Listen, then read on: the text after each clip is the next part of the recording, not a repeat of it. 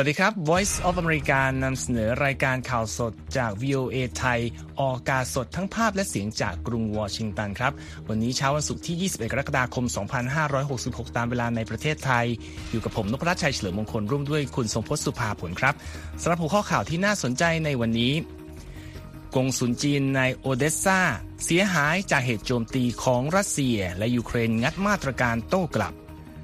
สหรัฐเผย เปียงยางยังไม่ตอบกรณีทหารอเมริกันวิ่งข้ามพรมแดนเข้าเกาหลีเหนือ สื่อต่างประเทศจับตาโหวตนายกไทยรอบ 3 ในสัปดาห์หน้า และ Facebook คืนชีพบัญชีฮุนเซนไม่กี่วันก่อนเลือกตั้งใหญ่กัมพูชา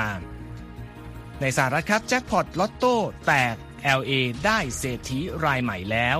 และเสริมข่าววันนี้ครับมาติดตามบทวิเคราะห์การซ้อมรบจีนรัสเซีย สัญญาณความร่วมมือแนบแน่นสองมหาอำนาจ และ งานวิจัยชี้ ทารกจากแม่ที่ใช้สารโอปิออยด์มักมีสุขภาพแข็งแรงกว่าเด็กทั่วไป ติดตามทั้งหมดนี้แลกหลายประเด็นได้ในข่าวสดสายตรงจาก VOA กรุงวอชิงตันครับ ครับคุณสงพจน์ต้องไปดูเรื่องของการครับโจมตีของรัสเซียที่ยูเครนเป็นไงบ้างครับวันนี้ครับมีรายงานความเสียหายของอาคารทัศสถานกงสุลจีนที่โอเดสซานะครับหลังการระดมโจมตีของรัสเซียในพื้นที่ดังกล่าวเป็นวันที่ 3 ทางด้านรัสเซียก็เดินหน้าเขย่าตลาดธัญพืชโลกต่อไป ด้วยการยกระดับความตึงเครียดในทะเลดำระดมโจมตีทางอากาศเมืองท่ายูเครนและออกคำขู่โจมตีเรือทุกลำที่มุ่งหน้าไปยูเครนหลังพ้นเส้นตายเช้าวันพฤหัสบดีนะครับ หลังถอนตัวออกจากข้อตกลงทะเลดำเมื่อวันจันทร์รัสเซียระดมโจมตีด้วยขีปนาวุธที่เมืองโอเดสซาซึ่งเป็นเมืองท่าของยูเครนทำให้มีผู้เสียชีวิต 2 คน และบาดเจ็บไม่ต่ำกว่า 27 คนนะครับ แล้วก็ยังทำให้อาคารใกล้เคียงเกิดเพลิงไหม้หลายแห่ง สร้างความเสียหายกับสถานกงสุลใหญ่ของจีน ในเมืองโอเดสซาด้วย โอเลห์คิเปอร์นะครับผู้ว่าการโอเดซ่าโพสต์ผ่านเทเลแกรมเป็นภาพของอาคารสถานกงสุลจีน ซึ่งตั้งอยู่ใจกลางเมืองโอเดซ่าในสภาพกระจกหน้าต่างแตก และบอกว่าผู้รุกรานจงใจโจมตีโครงสร้างพื้นฐานของท่าเรือ อาคารฝ่ายบริหารท้องถิ่นและที่อยู่อาศัยใกล้เคียงได้รับความเสียหาย รวมทั้งสถานกงสุลจีน แสดงให้เห็นนะครับว่าศัตรูไม่ได้ใส่ใจอะไรทั้งสิ้นนะครับ ทางด้านรัฐบาลปักกิ่งไม่ได้แสดงความเห็นหลังเกิดเหตุนี้ ซึ่งเกิดขึ้นในระหว่างที่รัฐมนตรีด้านเศรษฐกิจของยูเครน เยือนจีนในฐานะเจ้าหน้าที่ระดับสูงของรัฐบาลกรุงเคียฟคนแรก ที่เยือนจีนหลังรัสเซียบุกยูเครนนะครับซึ่งจีนแสดงความต้องการเพิ่มการนำเข้าสินค้าจากยูเครน ขณะที่ยูเครนก็ต้องการโน้มน้าวให้จีน รักษาระยะห่างจากรัฐบาลรัสเซียเช่นกัน ส่วนที่เมืองมีโคลาอิฟนะครับซึ่งอยู่ติดกันมีรายงานผู้ได้รับบาดเจ็บอย่างน้อย 19 คน5 คนเป็นเด็กนะครับ ตามการเปิดเผยของผู้ว่าการเขตปกครองมีโคลาอิฟ รัสเซียเรียกการโจมตีท่าเรือต่างๆ ของยูเครนว่าเป็นการแก้แค้นการโจมตีสะพานไครเมีย เมื่อวันจันทร์และระบุอีกว่าการโจมตีเพื่อตอบโต้ยูเครน จะดำเนินต่อไป โดยมุ่งเป้าไปที่เมืองโอเดสซาและมีโคลาอิฟเป็นหลักนะครับ คุณนพรัตน์ก่อนหน้านี้นะครับกองทัพรัสเซียประกาศด้วยว่าจะถือว่าเรือทุกลำที่มุ่งหน้าไปยังน่านน้ำของยูเครนนั้น ตั้งแต่วันพฤหัสบดีนะฮะ เป็นเรือขนอาวุธทั้งสิ้น และรัฐของเรือเหล่านั้น จะมีส่วนร่วมและอยู่ฝั่งเดียวกับยูเครนในสงครามนี้ พร้อมระบุว่า ส่วนหนึ่งของทะเลดำนั้นเป็นพื้นที่ซึ่งไม่มีความปลอดภัยอีกต่อไปฝั่งยูเครนก็ตอบโต้รัสเซียกลับด้วยการประกาศมาตรการที่คล้ายกันนี้ในวันพฤหัสบดีนะครับจอห์นเคอร์บี้โฆษกสภาความมั่นคงแห่งชาติประจำทำเนียบขาวบอกกับ VOA ว่าสหรัฐไม่ได้มองคำขู่ของรัสเซียเป็นเพียงลมปาก แต่เป็นท่าทีที่ร้ายแรงครับ โดยกล่าวว่าเราจะทำงานร่วมกับยูเครนและพันธมิตรและหุ้นส่วนของเรา เพื่อพยายามหาหนทางอื่นๆ เพื่อนำธัญพืชออกจากยูเครนให้ได้ และว่ามันเป็นไปได้อย่างมากที่จะต้องหันมาใช้เส้นทางทางบก เราเคยทำเช่นนั้นมาก่อน ก่อนที่ข้อตกลงส่งออกธัญพืชจะมีผลบังคับใช้ขณะเดียวกันนะครับรัฐบาลยูเครนก็หวังว่าจะกลับมาส่งออกธัญพืช โดยปราศจากการมีส่วนร่วมของรัสเซีย แต่จนถึงขณะนี้นะครับยังไม่มีเรือขนส่งใดที่ออกจากท่าเรือของยูเครน นับตั้งแต่รัสเซียถอนตัวออกจากข้อตกลงดังกล่าวเมื่อต้นสัปดาห์ และบริษัทประกันเรือขนส่งต่างตั้งคำถามว่า จะคงนโยบายรับประกันสำหรับการค้าบริเวณพื้นที่สงครามอยู่อีกหรือไม่ทางด้านประธานาธิบดียูเครนโวลดิเมียร์เซเลนสกี้ระบุในค่ำวันพุธด้วยนะครับว่าการโจมตีท่าเรือยูเครนของรัสเซียนั้นคือข้อพิสูจน์ว่าเป้าหมายของเขาไม่ใช่ยูเครน และไม่ใช่แค่ชีวิตของประชาชนของเราเท่านั้น และที่สหรัฐนะครับกระทรวงการคลังเปิดเผยในวันพฤหัสบดีว่าได้มีการตัดสินใจดำเนินการลงโทษรัสเซียเพิ่มครับ โดยเพิ่มเป้าไปที่บุคคลจำนวน 18 คน และองค์กรอีกหลายสิบแห่ง โดยมีจุดประสงค์ เพื่อปิดกั้นรัสเซียไม่ให้เข้าถึงสินค้าที่จะมาช่วยสนับสนุนการทำสงครามในยูเครนนะครับ ไปดูอีกประเด็นหนึ่งที่น่าสนใจระหว่างความสัมพันธ์ของสหรัฐกับจีนกันบ้างครับรบประธานาธิบดีสีจิ้นผิงพบกับเฮนรี่คิสซิงเจอร์นะครับอดีตรัฐมนตรีว่าการกระทรวงการต่างประเทศสหรัฐ และแจ้งว่าทั้งสองชาติต้องมีการตัดสินใจใหม่ๆ เพื่อสร้างความสัมพันธ์ที่มีเสถียรภาพ มีความสำเร็จและเจริญรุ่งเรืองร่วมกันนะครับ AP รายงานว่าทั้งสองพบกันที่ประเทศจีนในวันที่ 20 กรกฎาคมนะครับตามเวลาท้องถิ่นโดยเป็นการพบกันในลักษณะที่ค่อนข้างไม่เป็นทางการในบ้านพักรับรองเตี้ยวหยูไถนะครับโดยมีนักการทูตระดับสูงอย่างหวังอี้อยู่ในการพบปะด้วย AP อ้างอิงแหล่งข่าวในกระทรวงการต่างประเทศจีนที่ระบุว่าประธานาธิบดีสีได้กล่าวในการพูดคุยดังกล่าว ว่าเป็นอีกครั้ง ที่จีนและสหรัฐอยู่บนทางแยกว่าจะไปทางไหน และทั้งสองฝ่ายจำเป็นต้องตัดสินใจกันใหม่ จากแถลงการของกระทรวงการต่างประเทศจีนนะครับ ผู้นำจีนระบุด้วยว่าเมื่อมองไปถึงอนาคตข้างหน้า จีนและสหรัฐสามารถมีความสำเร็จและเจริญรุ่งเรืองร่วมกันได้ คิสซิงเจอร์ก็เพิ่งมีอายุครบ 100 ปีเมื่อเดือนพฤษภาคมที่ผ่านมานะครับคุณทรงพจน์ก็เป็นนักการทูตสหรัฐที่รับการยอมรับนับถือจากจีนในฐานะที่เป็นผู้มีส่วนในการเปิดความสัมพันธ์ระหว่างพรรคคอมมิวนิสต์จีน และรัฐบาลกรุงวอชิงตัน ในสมัยประธานาธิบดีริชาร์ดนิกสันในคริสต์ทศวรรษที่ 1970 ในขณะที่สงครามเย็นยังดำเนินอยู่ การพบกันระหว่างอดีตนักการทูตคิสซิงเจอร์และประมุขแห่งรัฐจีนเกิดขึ้นในช่วงเดียวกับที่จอห์นเคอรีทูตพิเศษ ด้านสภาพอากาศของประธานาธิบดีโจไบเดน เดินทางเยือนจีนครับ เพื่อรื้อฟื้นการหารือเรื่องโลกร้อนระหว่างสองชาติขึ้นใหม่ครั้ง หลังจากจีนระงับการหารือเนื่องจากกรณีที่สหรัฐ แสดงออกซึ่งการสนับสนุนไต้หวัน ซึ่งจีนมองว่าเป็นดินแดนของตนนะครับ กระทรวงการต่างประเทศจีนระบุว่าการพูดคุยกับคิสซินเจอร์ มีการหารือในประเด็นสงครามในยูเครนครับ ซึ่งจีนมีท่าทีอยู่ข้างเดียวกับรัฐบาลมอสโก นอกจากนั้นยังคุยกันเรื่องเทคโนโลยีปัญญาประดิษฐ์แล้วก็เรื่องเศรษฐกิจด้วย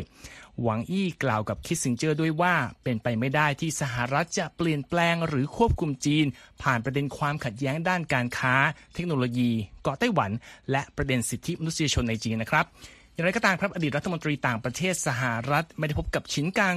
รัฐมนตรีต่างประเทศของจีนนะครับ ซึ่งไม่ปรากฏตัวต่อสาธารณชนมากว่า 3 สัปดาห์แล้วนะครับ และจีนและรัสเซียก็ได้เปิดเผยแผนการซ้อมรบร่วมกันในทะเลญี่ปุ่นนะครับ ซึ่งนักข่าวมองว่าเป็นสัญญาณล่าสุดของความร่วมมือทางทหารที่เกิดขึ้น ระหว่างสองประเทศมหาอำนาจ และยังอาจเป็นส่วนหนึ่งของความพยายามต้านทานความสัมพันธ์ที่แข็งแกร่งขึ้น ระหว่างสหรัฐ และชาติต่างในเอเชียด้วย และคุณทรงพจน์มีรายละเอียดเรื่องนี้มานำเสนอนะครับ ครับผมเข้าประเด็นกันเลยนะฮะ สตีเฟนนากี ผู้เชี่ยวชาญด้านความมั่นคงในภูมิภาค แห่งมหาวิทยาลัย International Christian กล่าวกับ BOA นะครับ บอกว่ารัสเซียกับจีนกำลังพยายามส่งสัญญาณไปถึงญี่ปุ่นกับสหรัฐ เพื่อแสดงความไม่พอใจต่อความร่วมมือกับองค์การนาโตในภูมิภาคอินโดแปซิฟิก และเพื่อพิสูจน์ว่าจีนกับรัสเซียก็สามารถมีความสัมพันธ์กันในระดับเดียว กับสหรัฐและชาติพันธมิตรได้เช่นเดียวกันนะครับนักวิเคราะห์ผู้นี้ชี้ได้ว่าสำหรับรัสเซียการซ้อมรบครั้งนี้ก็คือการแสดงให้เห็นว่ารัสเซียยังคงมีศักยภาพ ในการจัดการความขัดแย้งต่างๆ ทางฝั่งตะวันออก และสามารถทำงานร่วมกับจีนในภูมิภาคอินโดแปซิฟิกเพื่อสร้างแรงกดดันต่อสหรัฐและชาติพันธมิตรได้นะครับ โดยเฉพาะในพื้นที่ใกล้กับญี่ปุ่น ขณะที่จีนเองก็ต้องการแสดงให้เห็นถึงความเป็นพันธมิตรที่แนบแน่นกับรัสเซียในช่วงเวลาสำคัญนี้เช่นกันนะครับ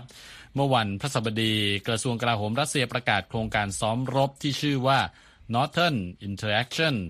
2023 นะครับ เริ่มขึ้นแล้วในทะเลญี่ปุ่น และจะมีต่อเนื่องถึงวันอาทิตย์ที่ 23 กรกฎาคม โดยจะเป็นการซ้อมรบแบบใช้กระสุนปืนใหญ่จริง รวมถึงการซ้อมรบทางทะเล และก็ต่อต้านเรือดำน้ำศัตรูด้วยนะครับ คุณนพรัตน์ครับ แล้วเป้าหมายของการซ้อมรบครั้งนี้ระหว่าง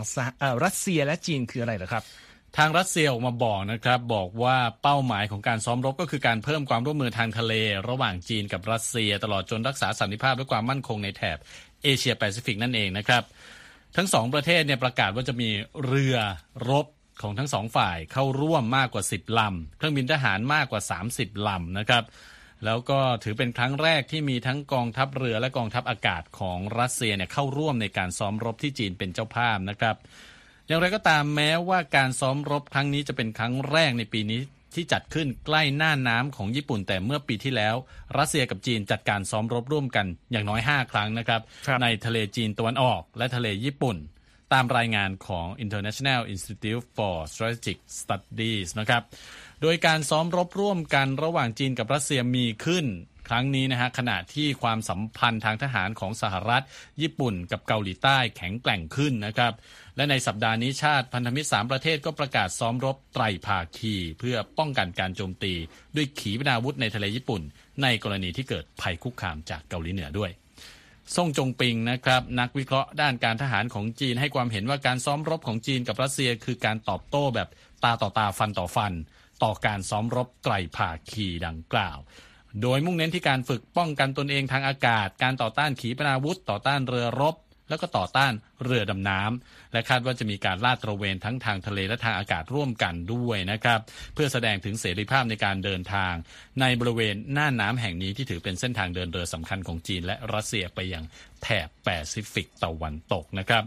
ขณะที่หลินยิงยูผู้เชี่ยวชาญด้านกองทัพจีนแห่งมหาวิทยาลัยตั้มกังในไต้หวัน ก็กล่าวกับ VOA นะครับ คุณนพรัตน์ครับเขาบอกว่ารัฐบาลจีนต้องการเรียนรู้จากประสบการณ์ของรัสเซียในการป้องกันกองเรือของตนจากการโจมตีในสงครามยูเครน เนื่องจากในช่วงสงครามเนี่ยกองทัพยูเครน ใช้ทั้งขีปนาวุธ และโดรน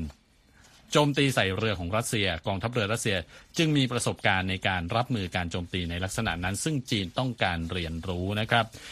โดย หากจะต้องเผชิญกับสถานการณ์ลักษณะคล้ายกัน เมื่อจีนตัดสินใจโจมตีใส่ไต้หวัน แล้วไต้หวันก็จะใช้วิธีตอบโต้ด้วยขีปนาวุธ และโดนใส่รบของจีนเหมือนที่ยูเครนทำมาแล้วนั่นเองก็ถือเป็นการเรียนรู้จากประสบการณ์ของของรัสเซีย ดังนั้นเชื่อว่าจะมีการ จำลองสถานการณ์ที่เกิดขึ้นในสงครามยูเครน ระหว่างการซ้อมรบของจีนกับรัสเซียในครั้งนี้ด้วยครับ ท้ายสุดครับอะไรคือสิ่งที่ต้องจับตามองในต่อจากนี้ไปอะครับครับสิ่งที่จะเกิดขึ้นซึ่งนักวิเคราะห์เชื่อนะครับ ก็มีประเด็นที่น่าสนใจนะฮะนักวิเคราะห์หลินยิงยูเชื่อว่าจะมีการซ้อมรบระหว่างอ่าจีนกับรัสเซียเนี่ยอีกหลายครั้งภายในปีนี้ครับเพื่อแสดงแสนยานุภาพทางทหารให้กับอีกฝั่งหนึ่ง ซึ่งก็มีสหรัฐญี่ปุ่นและเกาหลีใต้ ในขณะเดียวกันทางฝั่งของไตรภาคีอย่างที่บอกเนี่ยฮะก็จะมีการซ้อมรบเพิ่มขึ้นเช่นกันทั้งในด้านของขนาดแล้วก็จำนวนนะครับ แล้วก็เชื่อว่าจะเป็นการซ้อมรบเพื่อต้านทานการขยายอิทธิพลของจีนและรัสเซียในภูมิภาคนี้ก็คือจะมีการซ้อมรบครับเพิ่มขึ้นของทั้งสองฝ่ายนักวิเคราะห์หลินยิงยูยังบอกนะครับ สิ่งที่ต้องจับตามองคือ ญี่ปุ่นเนี่ยเป็นตัวแปรสำคัญ ว่าจะปรับแก้สนธิสัญญาด้านความมั่นคงเรื่องของการป้องกันประเทศหรือไม่นะครับ เพราะว่าตอนนี้เนี่ยต้องบอกว่าญี่ปุ่นเนี่ยตกเป็นเป้าของการคุกคามทั้งจากทางภาคเหนือก็คือรัสเซียครับจากทางภาคตะวันตกก็คือจีน แล้วก็ยังมี ขีปนาวุธของเกาหลีเหนือ ซึ่งลอยไปลอยมาไม่รู้ว่าจะตกใกล้กับญี่ปุ่นเมื่อไหร่เวลาไหนด้วยครับ ครับน่าสนใจมากคครัรับบจะมาติดตามดูการซ้อมรบระหว่างสองมหาอำนาจกันเมื่อเกิดขึ้นนะครับ ใครทุกท่านกำลังรับฟังข่าวสดสายตรงจาก VOA ไทยกรุงวอชิงตันครับ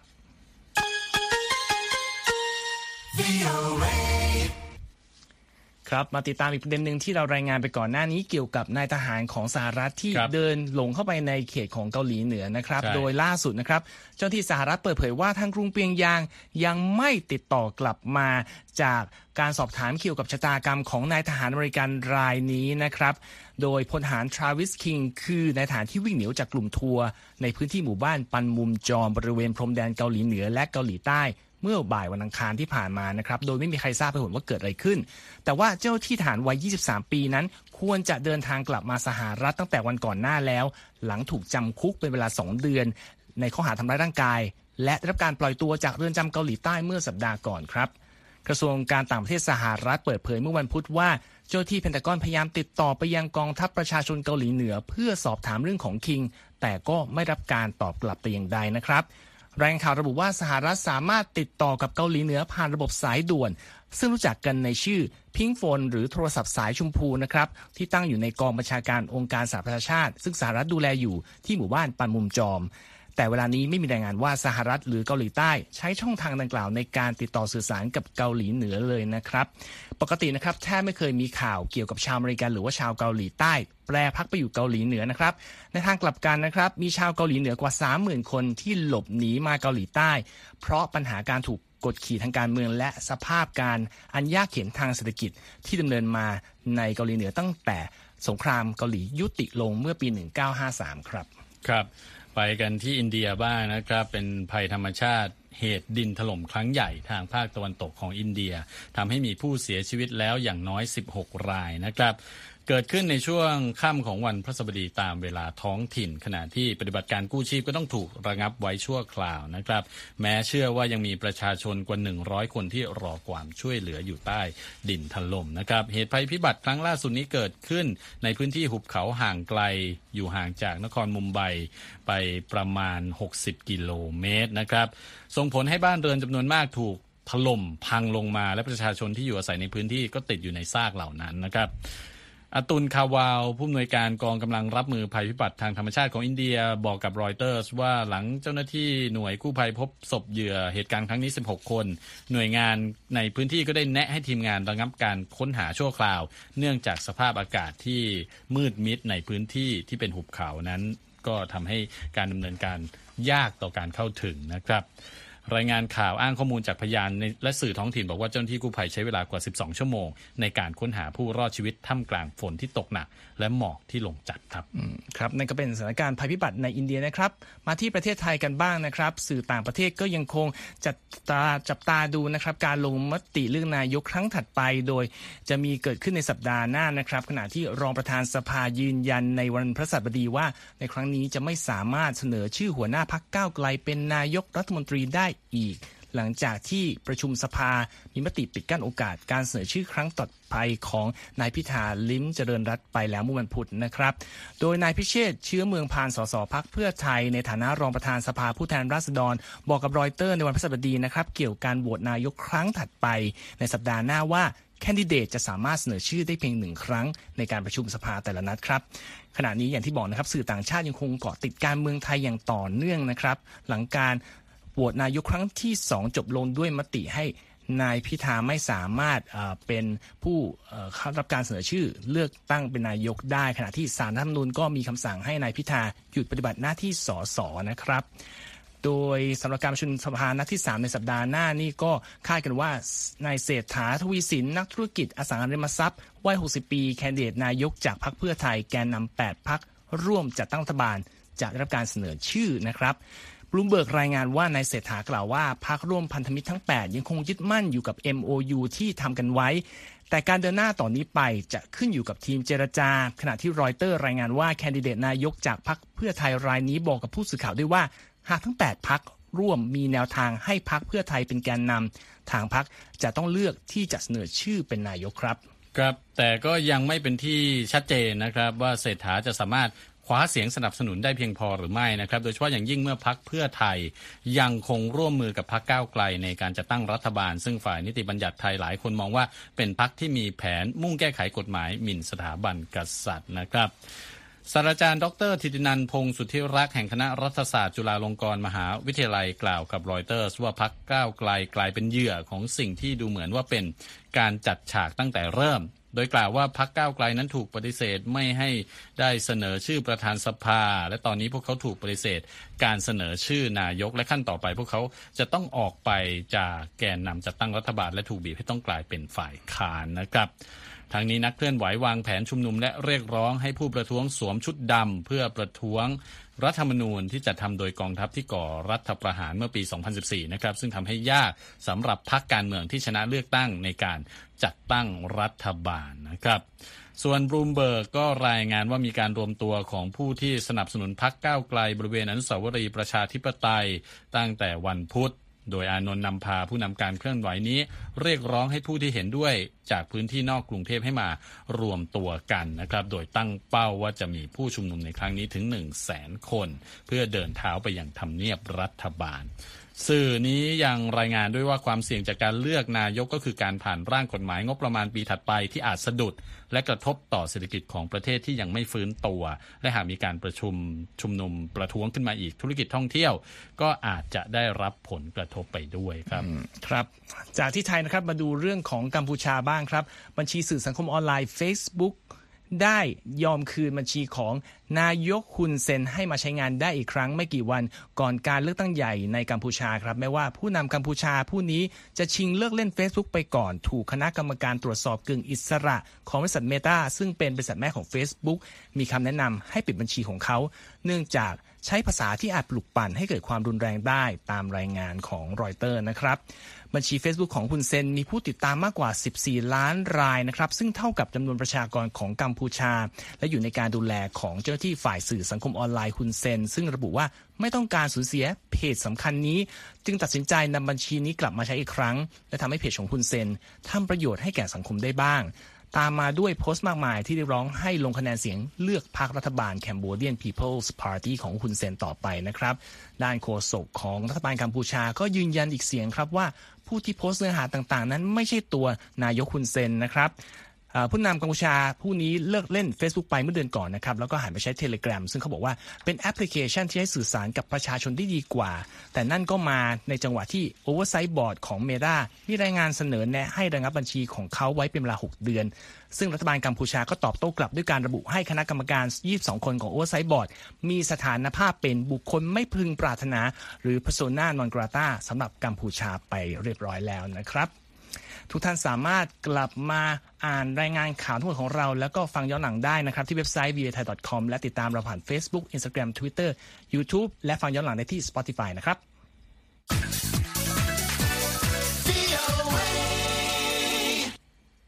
ครับมาดูเรื่องข่าวดีของชาวอเมริกันรายหนึ่งบ้างเกิดอะไรขึ้นครับคุณสมพศเป็นข่าวดีของคนอเมริกันต้องบอกว่าแค่คนเดียว เพราะว่าเอ่อเป็นผู้ถูกแจ็คพอตรางวัลใหญ่นะฮะ Powerball เป็นชายชาวรัฐแคลิฟอร์เนียนะครับ ซึ่งกลายเป็นมหาเศรษฐีพันล้านต้องบอกอย่างนั้นครับในชั่วข้ามคืนเอ่อเป็นรางวัลใหญ่ระดับพันล้านดอลลาร์เป็นครั้งที่ 3 ในประวัติศาสตร์ สลากกินแบ่งอเมริกันหรือที่เรียกว่าลอตโต้นะครับครับ Powerball หลังจากที่ไม่มีผู้ถูกรางวัลใหญ่มาถึง 38 ครั้งติดต่อกันแล้วนะครับ คุณนพรัตน์ครับ ตอนนี้ผู้ที่ถูกรางวัลใหญ่ยังไม่ปรากฏตัวนะฮะ แต่ว่าเขาสามารถเลือกรับเป็นเงินก้อน คือจะรับทีเดียวเลยเนี่ย558ล้านดอลลาร์ หรือประมาณ19,000ล้านบาทก่อนหักภาษีครับหรือจะเลือกแบ่งจ่ายเป็นงวดงวดๆให้ครบ 1,000 ล้านดอลลาร์ ก็คือประมาณ 34,000 ล้านบาทนะฮะ เป็น 29 งวดได้เช่นกันนะฮะครับก็ไปเลือกเอาตามใจเลยนะฮะว่าจากจะได้แบบก้อนเดียวแบบรวยทีเดียวหรือว่าจะค่อยๆ รวยเป็นงวดครับ29 งวดด้วยกันนะฮะครับครับอันนั้นก็เป็นข่าวดีอย่างที่คุณสมพศบอกนะครับของชาวอเมริกันคนหนึ่งซึ่งนานๆจะเกิดขึ้นทีนะครับ อันนี้มาดูเรื่องของนักลงทุนกันบ้างนะครับ วันนี้ตลาดหลักทรัพย์สหรัฐปิดผสมปนเปกันไปครับดาวโจนส์ปิดบวก 163 จุดก่อนจะปิดที่ 35,225 จุด แต่ S&P ลดลง 0.68%ที่ 4,534 จุด และ NASDAQ ร่วง 294 จุด หรือกว่า 2%ที่ 14,063 จุดครับ ราคาทองคำในวันนี้ก็ซื้อขายลดลง 0.44%ที่ 1,972 ดอลลาร์ต่อออนซ์นะครับ และส่งท้ายวันนี้นะครับ การศึกษาชิ้นใหม่จากทีมนักวิจัยในแวดวงการแพทย์ ที่ทำงานใกล้ชิดกับแม่และเด็ก สรุปเบื้องต้นนะครับว่าการใช้สารโอปิออยด์ของหญิงตั้งครรภ์นั้น ช่วยให้เด็กที่คลอดออกมามีสุขภาพแข็งแรงกว่าเด็กทั่ว ๆ ไป มีรายละเอียดอย่างไร ติดตามได้จากคุณคมสันศรีนาวิบุญชัยครับ นักวิจัยเพิ่งเปิดเผยผลงานการศึกษาชิ้นใหม่เมื่อเร็วๆนี้ ที่ระบุว่าทารกที่เกิดจากคุณแม่ที่ใช้สารโอปิออยด์จะพักรักษาตัวในโรงพยาบาลระยะเวลาสั้นกว่า และต้องการยาที่น้อยกว่า เมื่อเทียบกับกรณีของทารกจากคุณแม่ที่ไม่ได้ใช้สารดังกล่าว โดยเฉพาะเมื่อการดูแลเด็กนั้นเน้นการมีส่วนร่วม และการที่คุณแม่สัมผัสผิวกายทารก รวมถึงเมื่ออยู่ในสภาพแวดล้อมที่เงียบสงบ รายงานดังกล่าวระบุว่าทารกแรกเกิดพร้อมที่จะกลับบ้านได้เร็วขึ้นประมาณ 1 สัปดาห์ เมื่อเทียบกับเด็กที่ได้รับการดูแลตามมาตรฐานปกติ ขณะที่สัดส่วนของทารกที่ได้รับการใช้ยาโอปิออยด์เพื่อบรรเทาอาการสั่นเทา หรือว่าอาการร้องไห้ที่ยากจะปลอบ อยู่ที่ราว 20%ส่วนทารกที่ได้รับการดูแลตามมาตรฐาน สัดส่วนอยู่ที่ 52% ทั้งนี้นักวิจัยระบุด้วยนะครับว่าเด็กที่เกิดจากแม่ผู้ใช้ยาโอปิออยด์อย่างเช่นยาบรรเทาปวดเมทาโดน อาจมีอาการถอนยาหลังจากที่ได้รับสารดังกล่าวในคันมารดา ซึ่งโดยทั่วไปแล้วหน่วยดูแลทารกแรกเกิด จะใช้ระบบการให้คะแนน เพื่อตัดสินใจว่าทารกคนใดต้องการยาเพื่อบรรเทาอาการจากการถอนยา แพทย์หญิงเลสลี่ยังจากโรงพยาบาลเด็กของ University of Vermont ซึ่งเป็นผู้เขียนหลักของการวิจัยนี้ กล่าวว่าโดยปกติแล้วแม่ของเด็กจะรอฟังผลคะแนนดังกล่าวด้วยความกระวนกระวายแพทย์หญิงยังอธิบายถึงวิธีการใหม่ที่เรียกว่า กินนอนปลอบ Eat Sleep Console หรือว่า ESC ที่พยาบาลจะให้คุณแม่มาร่วมดูแลเด็ก เพื่อทำการประเมิน เช่น การยกตัวกล่อมเด็ก การให้นมหรือว่าการอบกอด จะทำให้ทารกสงบลงหรือไม่ ขณะที่การใช้ยานั้นเป็นหนึ่งในตัวเลือก แต่สภาวะแวดล้อมก็ถือเป็นปัจจัยที่ใช้ในการพิจารณาแพทย์หญิงยังอธิบายเพิ่มเติมและยกตัวอย่างเช่น ในห้องเปิดโทรทัศน์ หรือเปิดไฟอยู่หรือไม่ และจะต้องปิดสิ่งต่างๆ เหล่านี้หรือเปล่า ตลอดการวิจัยนั้นพยาบาลประมาณ 5,000 คนเข้ารับการฝึกอบรมในระหว่างการดำเนินการศึกษา ที่เพิ่งได้รับการตีพิมพ์ออกมา โดยประสานการแพทย์ New England Journal of Medicine เมื่อปลายเดือนเมษายนที่ผ่านมา รายงานข่าวระบุว่ามีนักวิจัยที่เข้าร่วมโครงการทำการศึกษา วิธีการดูแลทารกแรกเกิดจำนวน 1,300 คน จากโรงพยาบาล 26 แห่งในสหรัฐ ในการศึกษานี้สถาบันสุขภาพแห่งชาติเป็นผู้ให้ทุนสนับสนุน โดยเป็นส่วนหนึ่งของความคิดริเริ่ม เพื่อการรับมือวิกฤต การเสพติดสารโอปิออยในสหรัฐดรไดนาเบียนคีผู้อำนวยการสาขาวิจัยสุขภาพเด็กและพัฒนามนุษย์ มองว่าการศึกษานี้มีจุดแข็ง คือความหลากหลายเชิงภูมิศาสตร์ และบอกว่าเราได้ลงทะเบียนทารกแรกเกิดจากรัฐต่างๆ ทั่วสหรัฐ ดรเบียนคีระบุนะครับว่าโรงพยาบาลหลายแห่งในสหรัฐ ได้นำวิธีการใหม่นี้ไปใช้แล้ว และเธอหวังว่าการวิจัยจะนำไปสู่การยอมรับ ให้มีการใช้งานได้จริง ในกลุ่มกุมารเวชศาสตร์ต่อไปรายงานยังเปิดเผยด้วยนะครับว่านักวิจัยได้ติดตามการเจริญเติบโตของเด็กทารก จนถึงอายุ 3 เดือน และไม่พบว่ามีกรณีที่เด็กต้องเข้ารับการรักษาแบบเร่งด่วน หรือว่าเข้าห้องฉุกเฉิน รวมไปถึงการเข้ารับการรักษาในโรงพยาบาลที่เพิ่มขึ้นจากปกติ ซึ่งเป็นข้อมูลยืนยันความปลอดภัย จากการลดระยะเวลาการอยู่ที่โรงพยาบาลของทารกแรกเกิดได้เป็นอย่างดีแพทย์หญิงเลสลี่ยังจากโรงพยาบาลเด็กของ University of Vermont ได้ชี้นะครับว่าวิธีการดูแลแม่และเด็กนี้ อาจนำไปสู่การประหยัดทรัพยากรอย่างมหาศาลของโรงพยาบาล แม้จะยังไม่มีการประเมินตัวเลขของค่าใช้จ่ายออกมาก็ตามแพทย์หญิงยังกล่าวนะครับว่านักวิจัยวางแผนที่จะติดตามเด็กทารกกลุ่มนี้ไปจนถึงอายุ 2 ปี เพื่อเฝ้าระวังดูสุขภาพของพวกเขา ขณะที่บรรดาคุณแม่ก็ต้องการที่จะมีส่วนร่วม เพราะเป็นครั้งแรกที่พวกเธอรู้สึกว่า บทบาทของการเป็นแม่นั้นมีคุณค่าอย่างยิ่ง และทำให้ตัวเองรู้สึกสำคัญอย่างแท้จริง เรารู้ดีว่าช่วงเวลาที่แม่และเด็กอยู่ด้วยกันเป็นครั้งแรก มีความสำคัญอย่างมาก ต่อการสร้างสายสัมพันธ์ ระหว่างกัน ผมคมสารสีธนะวิบุญชัย VOA รายงานขอบคุณครับ คุณคมสัน และทั้งหมดนี้คือข่าวสดสายตรงจาก VOA กรุงวอชิงตันครับ ผมนพรัชเฉลิมมงคล และคุณสมพศสุภาผลต้องลาไปก่อนนะครับ สวัสดีครับ สวัสดีครับ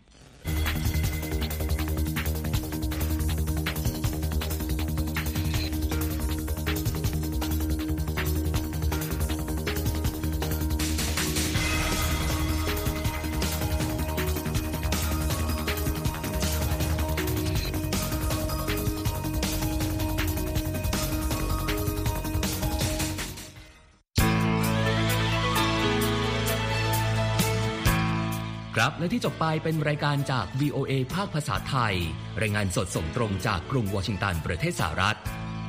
คุณผู้ฟังสามารถติดตามข่าวสารจากทั่วโลกได้ในทุกที่ทุกเวลา ที่เว็บไซต์ voa thai com รวมถึงทุกช่องทางในโซเชียลมีเดีย Facebook YouTube Twitter และ Instagram เริ่มต้นวันด้วยการอัปเดตข่าวสารจากทั่วโลก ผ่านรายการข่าวสดสายตรงจาก VOA ภาคภาษาไทย และสุดสัปดาห์กับ VOA ทั้งยังเรียนรู้เรื่องราวทางวัฒนธรรม และไลฟ์สไตล์ ผ่านรายการภาษาอังกฤษแบบอเมริกันของเรา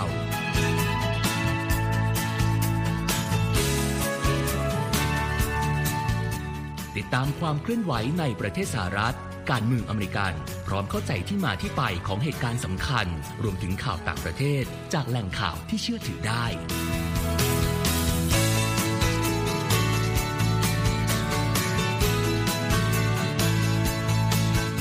นอกจากนี้ VOA ยังมีบทสัมภาษณ์และคอนเทนต์แบบ Exclusive จากบุคคลที่น่าสนใจหลากหลายวงการ และยังมีเรื่องราวของคนไทยในประเทศสหรัฐอีกด้วย